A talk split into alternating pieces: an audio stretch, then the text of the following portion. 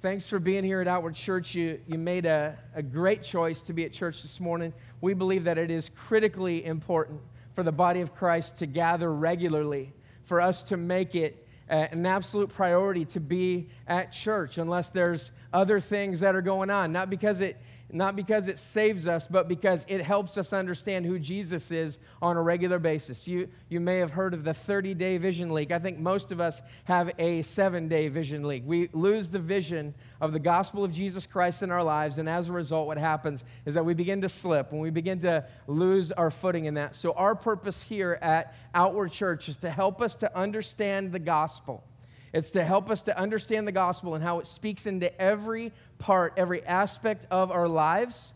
And we want to hear that over and over and over again because we need reminders. I need reminders. We get that through the Word of God and through the preaching of the Word of God together so that we can be on mission in our city. And uh, consequently, our hope is this that as a result, our community is better because of what Outward Church is doing in our city by the power of Jesus Christ through the gospel. Because we don't value money the way that other people do, we value Jesus Christ above all things. So our money is not the most important thing. And so as a result, when we love Jesus, what it helps us do is it helps us live outward in our community. It helps us be giving. It helps us serve our community. It helps us make our community better. That's how we benefit uh, our city. And we want our city to be able to say we would miss Outward Church if they were gone. And one of the ways that we're doing that is by serving at Richmond Elementary. We've been serving there for years, but now we're, we we're stepping it up quite a few notches. We have a soccer club that's going on there on Fridays. We have mentoring that's going on there throughout the week. And then we also have a uh, backpack food program. Some of these kids in the Richmond Elementary neighborhood, and I'm sure all throughout the city, go home and their home lives are not as good as maybe yours are. And so they go home and there is not food to eat and they're not sleeping at night. But one of the things, uh, one thing we can't do is we can't force parents to put their kids to bed on time. But what we can do is we can give food to these kids. So imagine you're in elementary school and you go home and you don't have food to eat um, uh, each night over the weekend. And the only time that you get fed is when you come to school. Imagine that for a second. It's horrific to think about kids who are doing without in that way. Outward Church wants to do something about that. The, the school has asked us to do something about that. We are putting together a team, a group of people to help with that. Here's what you can do there's, a, there's uh, three different things. You can help out with the soccer club, you can help out with mentoring, and you can help out with uh, the food program. You can do one of those three things. You can do all of them if you want, if you have time. But let me just tell you how you can do that. You can go right back to Grand Central. It's a yellow desk that's right back here, and they will have a way for you to sign up. We're going to take your information down. We're going to get you plugged in with the leader who's doing that and, and, and see if it works for your schedule and, and work that out. But we're taking on a commitment for this year and for, for, from now until the end of the school year to figure out how we're going to feed these kids over the weekend. And so what we're going to be doing is giving them food, put it in their bags, uh, or apparently we, the school has some backpacks that they send home with them, and we're going to fill those up at Richmond Elementary. We're going to build relationships there. We're also going to help these kids. So that's one way that you can get involved in that respect. Um, in addition to this, uh, last week, was a, a, huge week as far as attendance goes at Outward Church. We had 100 more people here last week than we did uh, a year ago that same week. That is huge. And so, yes, What, the reason why we're excited about that is not because we have more numbers, it's because more people get to be on mission with us in our city. More people get to hear the gospel of Jesus Christ on a regular basis. And you can be a part of helping make that happen here. With more people comes more responsibilities and more things that need to be done. So you can help by serving. Uh, there, there's a number of different ways you can do that. Immediately after the service, Brian Bradley, the, the elder who oversees our uh, children's area will be standing right here um, at the stage, and you can come talk to him about what that looks like. Hear a little bit about it. It's not a lifetime commitment. We're looking for an hour and a half commitment once a month from now until um, the end of the end of the school year and you can reevaluate. You could reevaluate midstream if you wanted to. We're looking for people who want to serve and be a part of this. So you can help uh, by doing that. And if there's any other way that you'd like to get involved right back at grand central is the place to do that. We're going to be kicking off a big push to have more volunteers uh, be a part of that. If you can turn with me to james chapter uh, 4 we're going to pick up where i left off last week. And james chapter 4 is talking about relationships it's very practical. It's very, uh, it's very practical. He gets into our lives and tells us how we can function, how we can get along. It's no secret that in the context of the church, there's been a lot of fights and quarrels. It's no secret that within the context of our marriages, there is a lot of fighting and quarreling.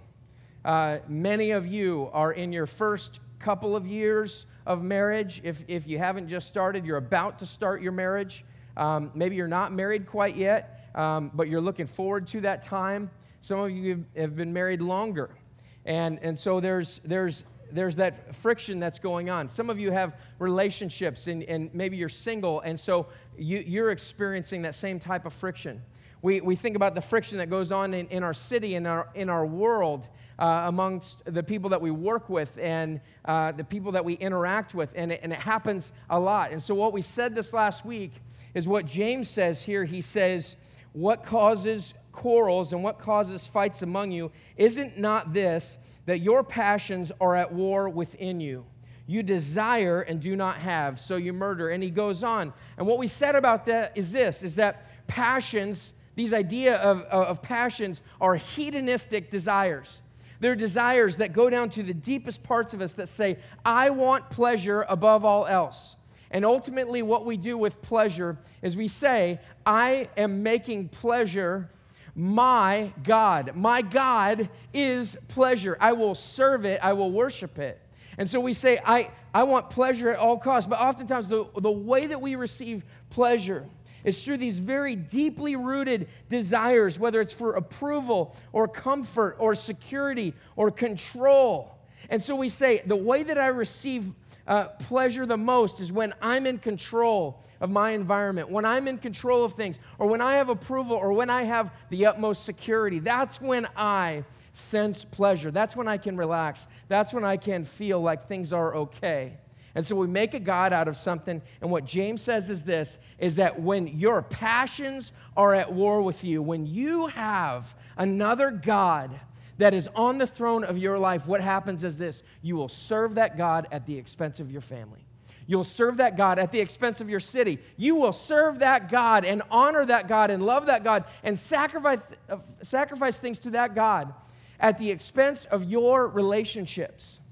And what James says is this he says, This is not from God.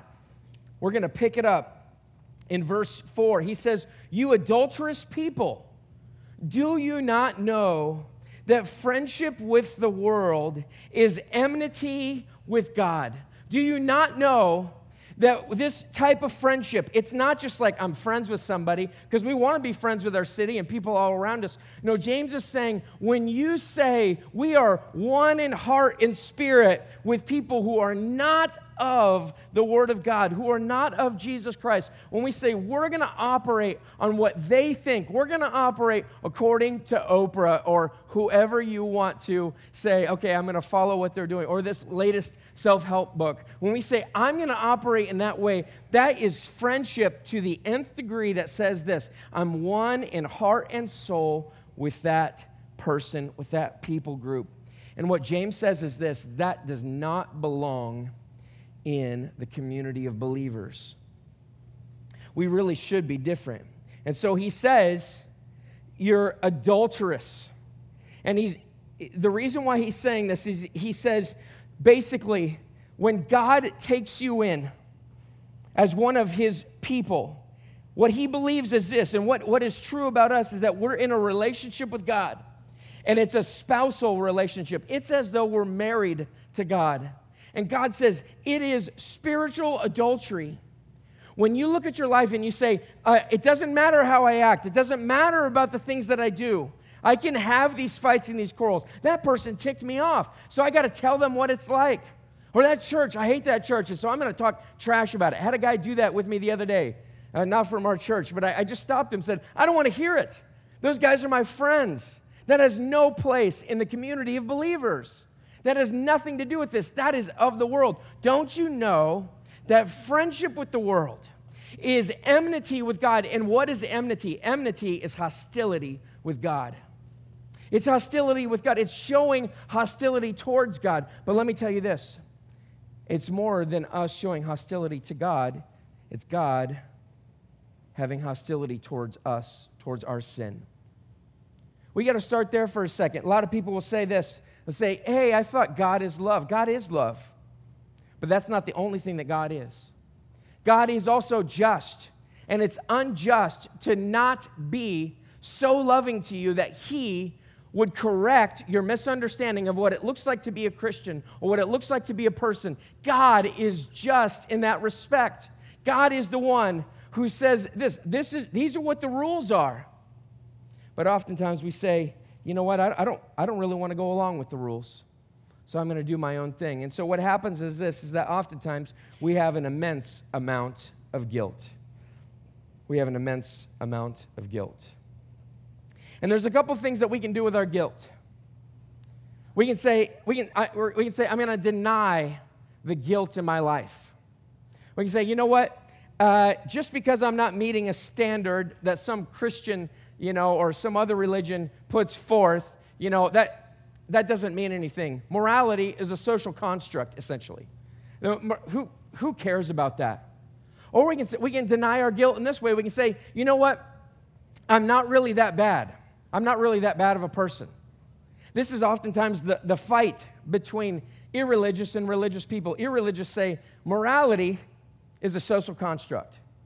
Religious people say morality isn't a social construct, but I'm not that bad. Those are two ways to deny your guilt and to say, I don't really have guilt in my life. But at the end of the day, if you really know the scriptures, if you really know God, and if you're really honest with yourself, you can't shake it. You could try to drown it away. I, I, I uh, watched a, uh, a show just recently on the Jonestown thing that happened in Guyana. If you don't know what I'm talking about, that's fine. But a lot of people left this cult. They got out of there before everybody killed themselves or before they were killed. And they went through life and they essentially tried to drown out the guilt that happened as a result of that because they got out and their sister, their brother, their parent, their friends did not get out. They didn't turn around and grab them. They just took off. And what happened was this they have immense amount of guilt. Nearly every single one of these people is suffering. And what's happening is that there's substance abuse, there's acting out sexually. There's the desire for more and more things, and their lives were a wreck.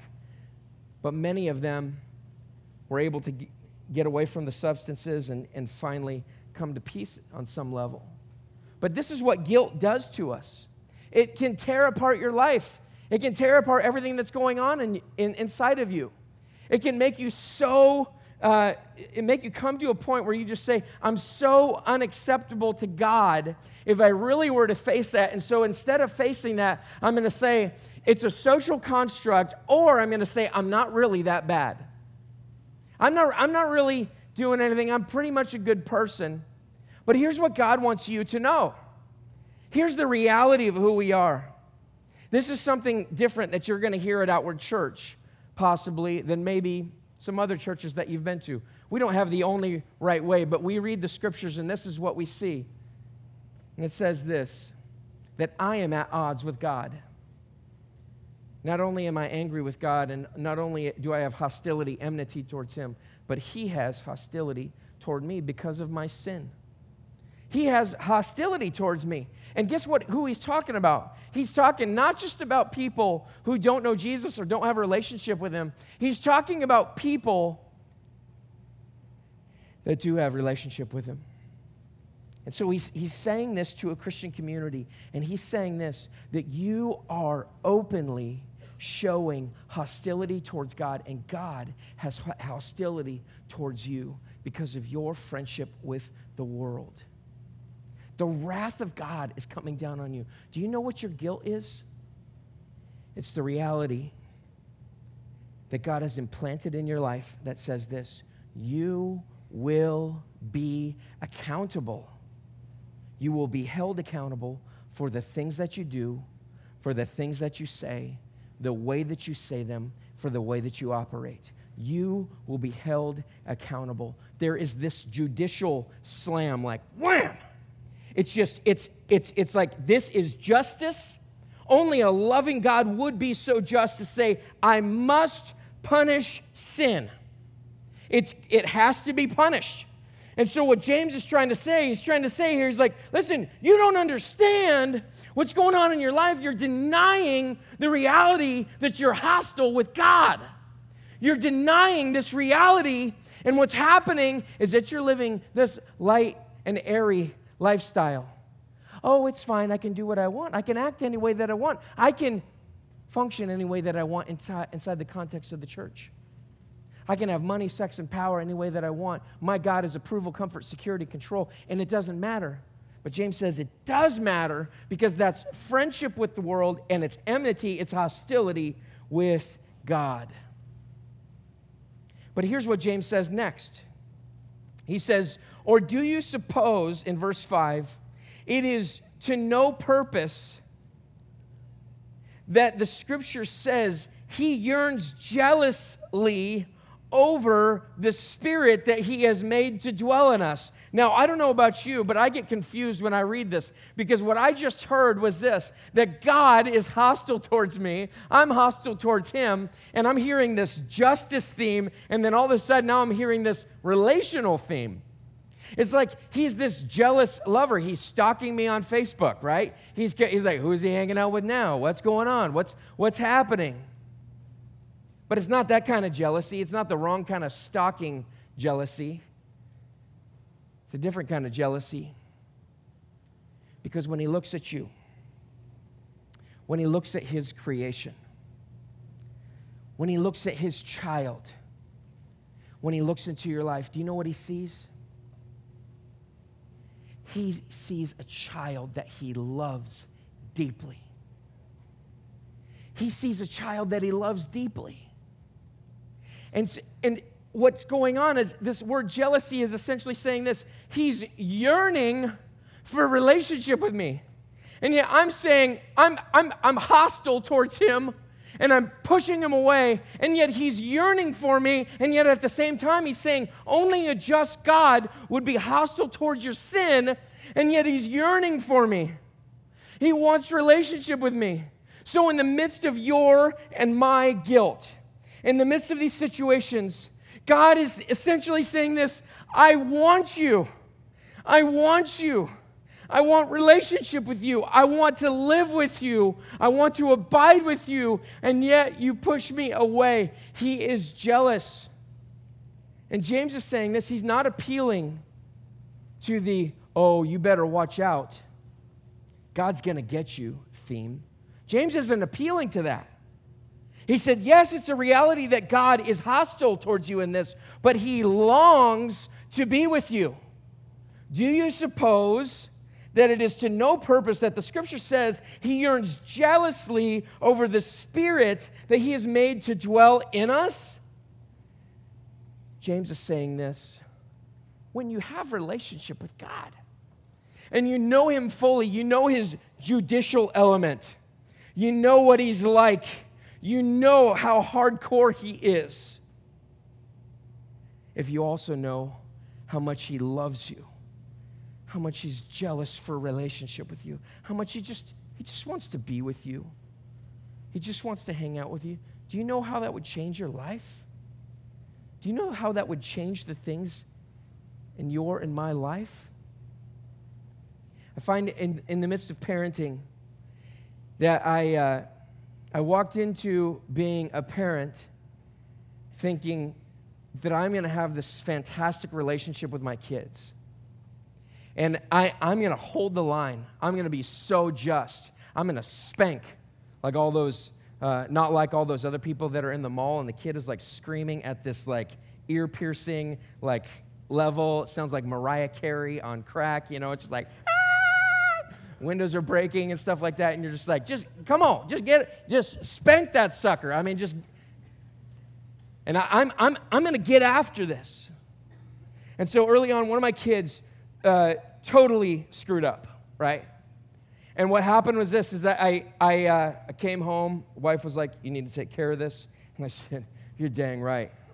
And I made up my mind. I don't want to do this, but I am going to deal with this issue. And so I disciplined the child. And I made sure that that child knew they should never screw up this way again. So then we go on a little bit further in life and what happens is this is that some things begin to take place where we don't feel like we're hearing the truth. And pretty soon we're like I feel like that was a lie. I feel like that was a lie. I feel like that was a lie and we're just kind of and we're just kind of coming apart at the seams just going you know, me and Chris are just going why is this happening? Can't our child see that we love them so much, that we love them so much, and that we just we just want them, we just want them to, to tell us the truth. Why, why can't they tell us the truth? And so we're battling between this. Do we come with the judicial, like, if you ever, if you ever, if you ever, or do we come with grace? And so what happened was this is that we began to think through this.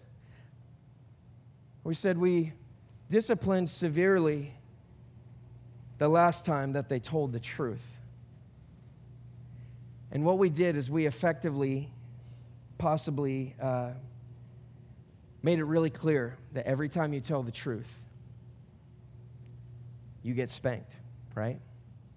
And so what we found out was this is that there was this great fear of of discipline. There was this great fear. And so there was no openness towards having a relationship with this child. And so finally we just we just said, "You know what? We have to come down to this place where we say, we just want relationship with you." And the thing that we need to know the most is that we are hearing the truth from you. And we, we just want to know you, and there's separation between us when this is taking place. And so finally, we sat down on the couch. We didn't come in a fury, we came as someone who loves deeply. And we said, We love you. We care about you so much. We love you so much. We, we, we want what's best for you. Can you please tell us what took place here? Can you please tell us? And then it starts coming out. We say, okay, why didn't you tell us the truth? I was afraid. I was afraid. But we love you. We love you so much and we just want the best for you. Can't you just tell us the truth? Tell us, tell us more. Tell us more. So what happened here is this is that now we have relationship with our child and we're able to say, listen, we love you so much.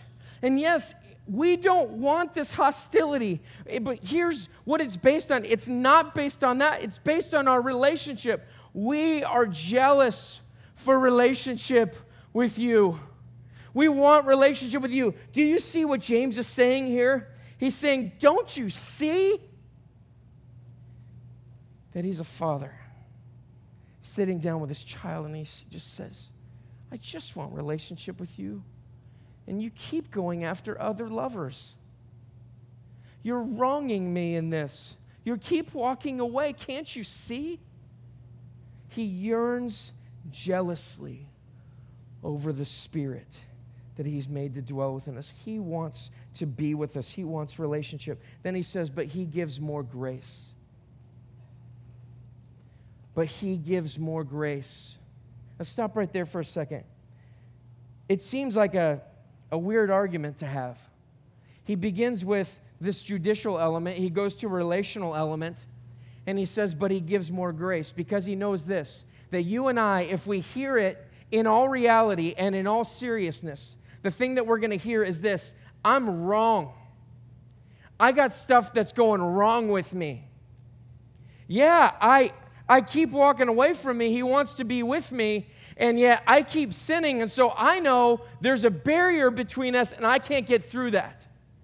I can't get through that barrier because I know I can't clean myself up. I can't do enough. But then he says, But he gives more grace. Well, the first thing I thought is, Who does he give more grace then? Does he give more grace than the world? Does he give more grace than, you know, your, your, your family? Who does he give grace to? What is grace anyway? Grace is the forgiveness that we get for sin.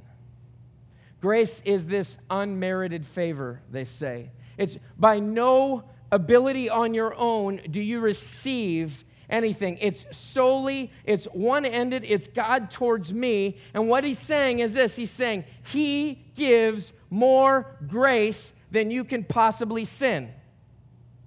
For every sin, there's got to be grace. So you sin a little bit, there's grace. You sin a little bit more, there's more grace. Sin a little bit more, there's more grace. He gives more grace. He gives more grace than anything or anyone or anyhow. He gives more grace than anything that you could experience. What does this mean? It says in Romans 5, it says this.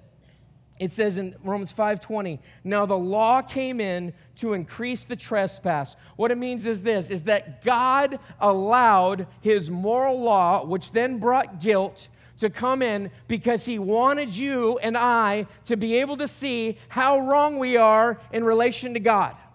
He wanted us to see how wrong we are in relation to him, not to put you down and say, You're such a horrible person, you're all this. No, He wants you to see how separated you are from Him. He wants you to experience how much you need Him.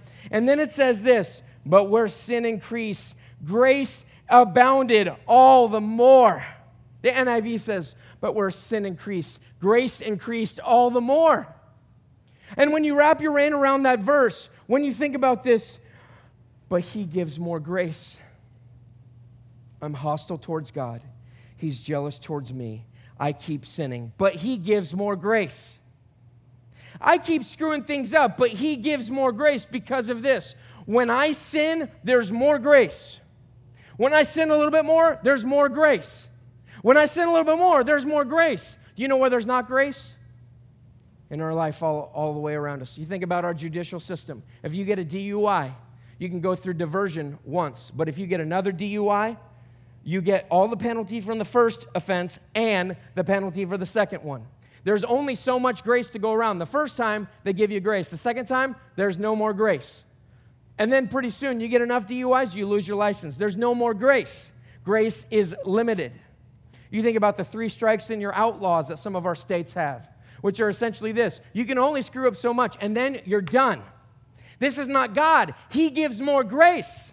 Where sin increased, grace increased all the more. God is the perfect father because he continues to love his kids. He's continually jealous over them. He continually pours out grace because he gives more grace over and over and over and over and over and over again. You can't, you cannot, it is impossible to out sin God.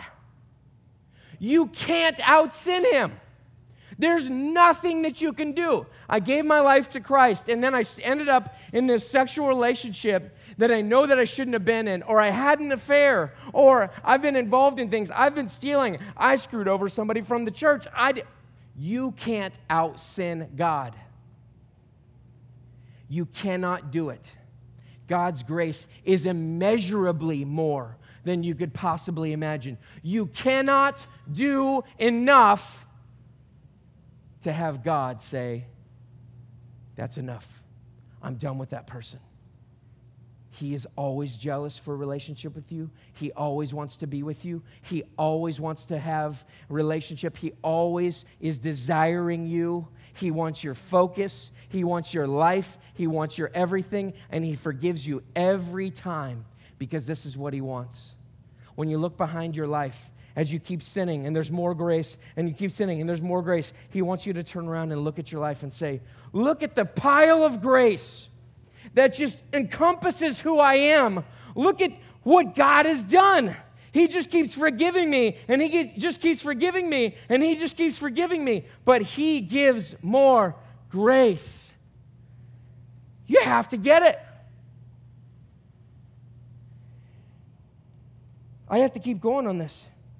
People oftentimes push back on this and say, yes, but there's a, there's a certain point. No, you don't get the gospel. There's not a certain point that God cuts you off. God doesn't cut you off. If you're really His, you're His. He's not going to cut you off. There's nothing that you can do. Why? Because He gives more grace than you can sin. Your sin cannot overpower His grace. His grace is more powerful than your sin. He's not going to cut you off, it won't happen. And the only thing that He wants is for you to come to Him. And I remember, like, one of the first times I, I thought of this. Because I, I would sin and I would just be like, oh, God, I'm so sorry for my sin. And then I would just be like, man, I've, I've, I've got to get this together. I've got to clean myself up. I got to make things happen. I mean, this hasn't just happened once in my life. Happens all the time. Do you know why you need to be in church? because you have to be reminded of this. Wake up. Do you know why I have to be in church? Because I have to be reminded of this. Pastors are the worst. We preach the gospel to all of you, and then we don't preach it to ourselves. I'm not hearing it myself because I'm just like, ah, oh, I totally bombed last week. And then I'm like, oh, I, I stink. God, I'm. And here I am saying, He gives more grace, yet I'm not preaching it to myself. I need to be in church. I need to be in the Word. I need to hear the gospel as much as you do because He gives more grace. There's nothing that you can do to out sin God. And this is what God wants. With every sin, to boldly come to Him every time and say, God, I've sinned again. Let me, let me give you some practical stuff here. He says, Therefore, it says, God opposes the proud, but gives grace to the humble. Pride denies the sin. It says it, morality is a social construct, or I'm not that sinful. I've done enough good works. I've had this Twitter battle going on with this guy uh, last couple of days. I don't know if you saw it, but it's, it's, it's annoying. Uh, in, in any case, the, the, the whole battle was he's trying to assert, I think, that uh, good works are what allow you to be acceptable to God. It's doing good things. But our assertion is this the Bible's assertion is this is that good works don't get you anywhere. What gets you somewhere is the grace of God sh- being shown on you so that you're able to respond in humility. And how, what do we mean by that? When you see in its fullness that you can't out sin God, what happens is this is that it changes your heart. It ha- what happens is this is that it changes who you are internally. And what it changes about you is that it says, He has no reason to forgive me, and yet He's forgiven me. It changes your heart and it causes you to say this Oh, I don't deserve this, but I need this. And so it, it takes somebody from this, like, you, God, I, I, I haven't been that sinful. I haven't done this. Your laws are wrong, to this, to saying, Yes, God, it is true. So James says, God opposes the proud. Like you want to be in opposition to God, then you continue with pride. But he gives grace to the humble. Do you know what the difference between that is? Let me, let me just give you an example. Uh, one of my favorite passages. Jesus is in the temple, and it says this in Luke chapter 18, verse 9. He, told, he also told this parable to some who trusted in themselves that they were righteous. Jesus tells a story to some people who think that they're just good enough, who think that they've done enough for God to accept them. And he says this and treated others with contempt. Verse 10 Two men went up into the temple to pray, one a Pharisee, the other a tax collector. The Pharisee, standing by himself, prayed just like this God, I thank you that I'm not like other men, extortioners, unjust, adulterers, or even like this tax collector. I fast twice a week, I give tithes of all that I get. But the tax collector, standing far off, the other guy, says this he would not even lift up his eyes to heaven, But he beat his, his chest, his breast, it says, saying, God, be merciful to me, a sinner. God, be merciful to me, a sinner. God, be merciful to me, a sinner. Do you think that that creates in you this downtrodden lifestyle that says, I'm just such a bad person, I'm just such a bad person? No, it's humility. And the meaning is this that God does not accept the idea of somebody saying, Look at all of the good things that I've done. I've done this and I've done that. I've read my Bible this week. I've prayed. I've gone to church. I have uh, been on mission. I stopped doing this. I started doing that. No, that's the Pharisee standing. I thank you, God, that I'm not like those other sinners out there and that I know how to clean up my life. God accepts the guy or the girl who says, God, be merciful to me, a sinner. God, be merciful to me, a sinner. Jesus says, I tell you, this man went down to his house justified rather than the other. You're going to sin on the way home. He just wants you to bring it to him. Just take it to him and say, God, I know that you give more grace than what I've done today. God, I know that you've given more grace. He wants humility out of us, and then he gives us some very practical steps here.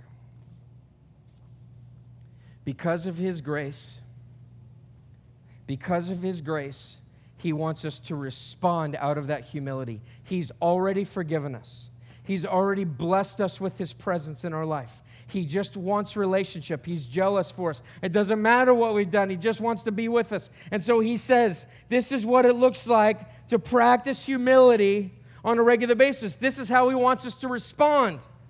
He says, Submit yourselves therefore to God. What's that mean? It means this I'm no longer over top of God, God is over top of me. I don't tell God what's right and what's wrong. I don't tell him what I've done for him because it means nothing.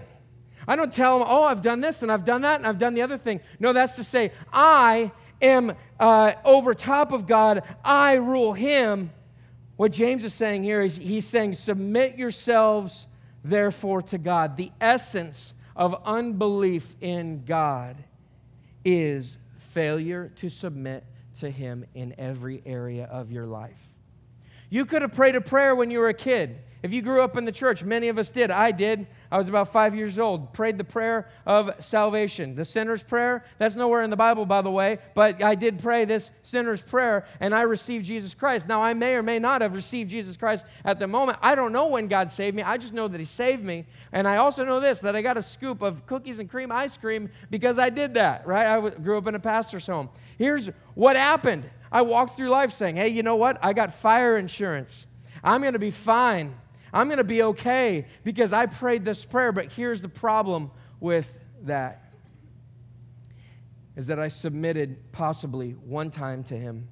And I said, I, I said, you know, I think I want to submit to you.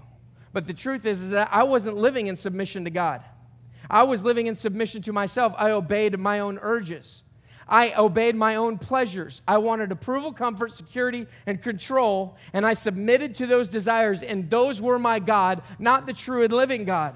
And so, what it says here is it says, I don't care when you prayed the prayer of salvation. I don't care when you think that you became a Christian. Submit yourselves to God. He's speaking to Christians especially. You have to submit to Him.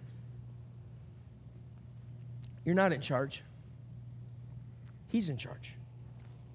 He says, Submit yourselves therefore to God, resist the devil, and he will f- flee from you. Knowing that you've been forgiven now gives you a new freedom. And the new freedom is this is that you can say no to Satan. You can say no to your urges. You can say no and say, you know what? This is not helpful in my life. That's worshiping and serving a different God. This is not what I need. Resist the devil. Like, just say no.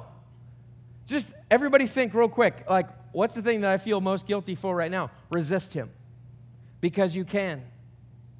because he's not over your life. Jesus Christ is over your life. Submit yourselves, therefore, to God. Resist the devil, and he will flee from you. You must do that repeatedly.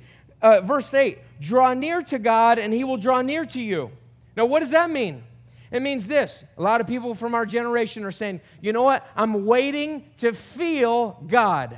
I want to feel like I like I want to be with God. I'm waiting for him to speak to me. I'm waiting to have this sense of like, "Oh my goodness, I think it's happening. Oh, he's drawing near to me." It's not what it says. If you wait for experience, you're not going to experience him. You must draw near to God. I've said it before. Uh, acting in a way that is inconsistent with the way that you feel is not hypocrisy. Acting in a way that is inconsistent with what you believe is hypocrisy. With the Christian faith, you don't sit there and listen to every doubt that comes into your mind. You say this Yes, I hear that. I know that my feelings feel this way, but by the way, that's not true because my heart is deceitful above all else, and so I have to tell my heart to go away.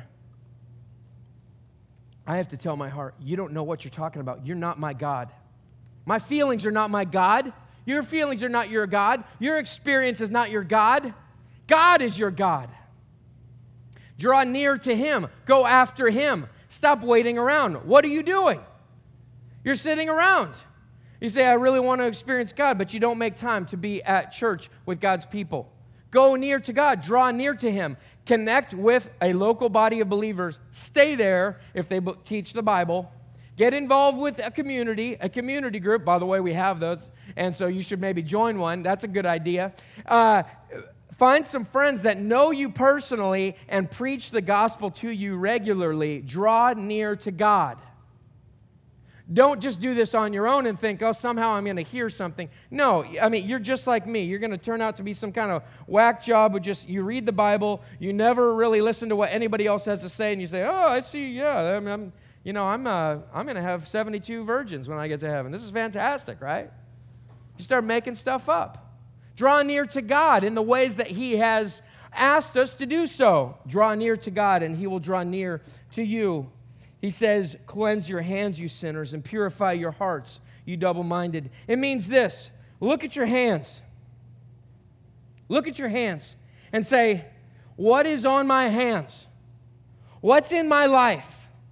What am I doing that's causing difficulty? It's examining yourself, it's purifying your heart, and then identifying this that I am double minded. I'm going after the world instead of going after God.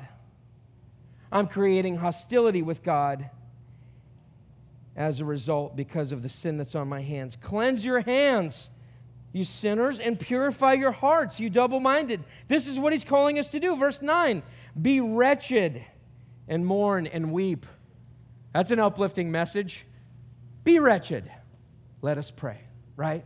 I mean, like, who wants to hear that? But James is saying this to us be wretched, which means this to grieve your sin. Stop laughing at your sin. Stop making light of it. Stop thinking that it's funny. Grieve over the things that are causing separation between you and God. And when you're not drawing near to Him, you're walking away from Him. But what's happening is James is saying, draw near to Him, go after Him, have relationship with Him, mourn and weep. Let your laughter be turned to mourning and your joy to gloom. You know, sometimes we're just too silly to get this thing. We're just laughing all the time. And I'm not saying that laughter is a bad thing, I'm talking about laughter in the wrong things. You're never looking at your life seriously, perhaps. You're just kind of taking it in stride, just like, yeah, I'm just doing stuff. I'm just kind of a happy go lucky guy. And James is saying, take this seriously. Take sin seriously. Let your laughter be turned to mourning and your joy to gloom. Take that seriously. And then he says, lastly, humble yourselves before the Lord, and he will exalt you. You want to get close to God? You've got to humble yourself. Do you know what the most humbling thing is to do? Take your sin to Him. Do you know why you don't take your sin to Him? Because you're too prideful. You know when you offend somebody? Like you offend somebody in an argument.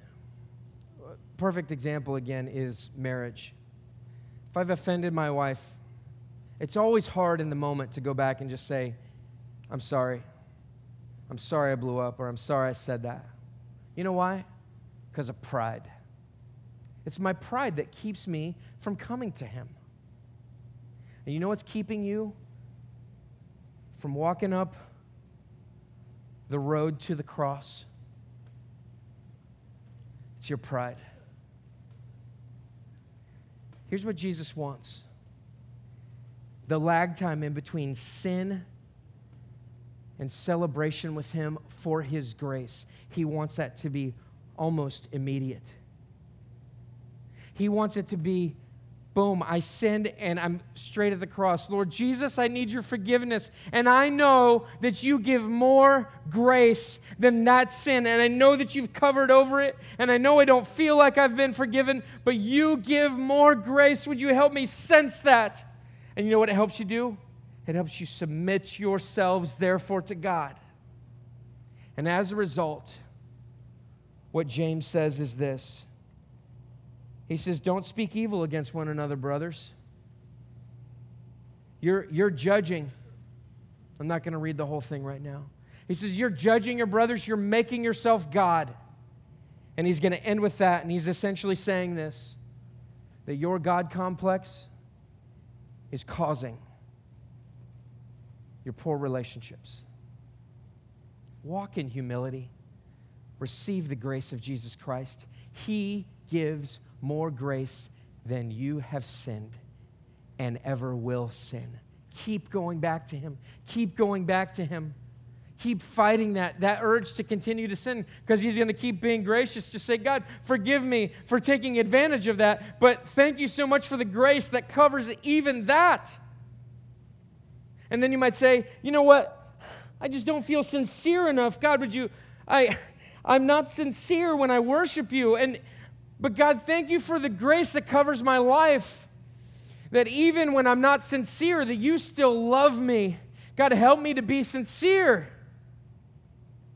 God, help me in my relationships with work and the way that I respond to people. Lord God, thank you for your forgiveness. Give me more grace as I know you will, so that I can be gracious to others.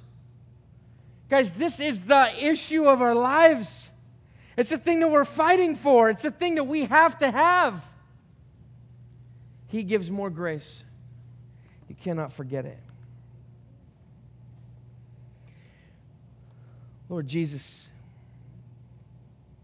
we pray for a deep sense of your grace and your mercy.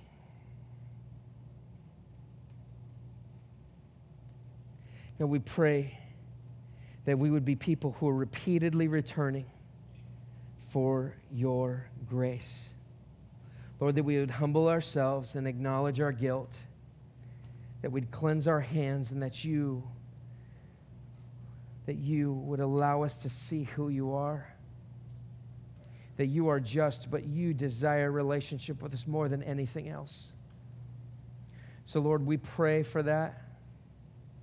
We pray that that would change who we are. We pray that that would change our marriages, and our schools, and our community.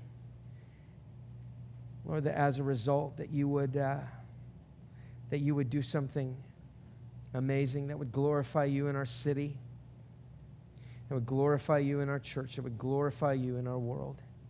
It's in your name we pray. Amen.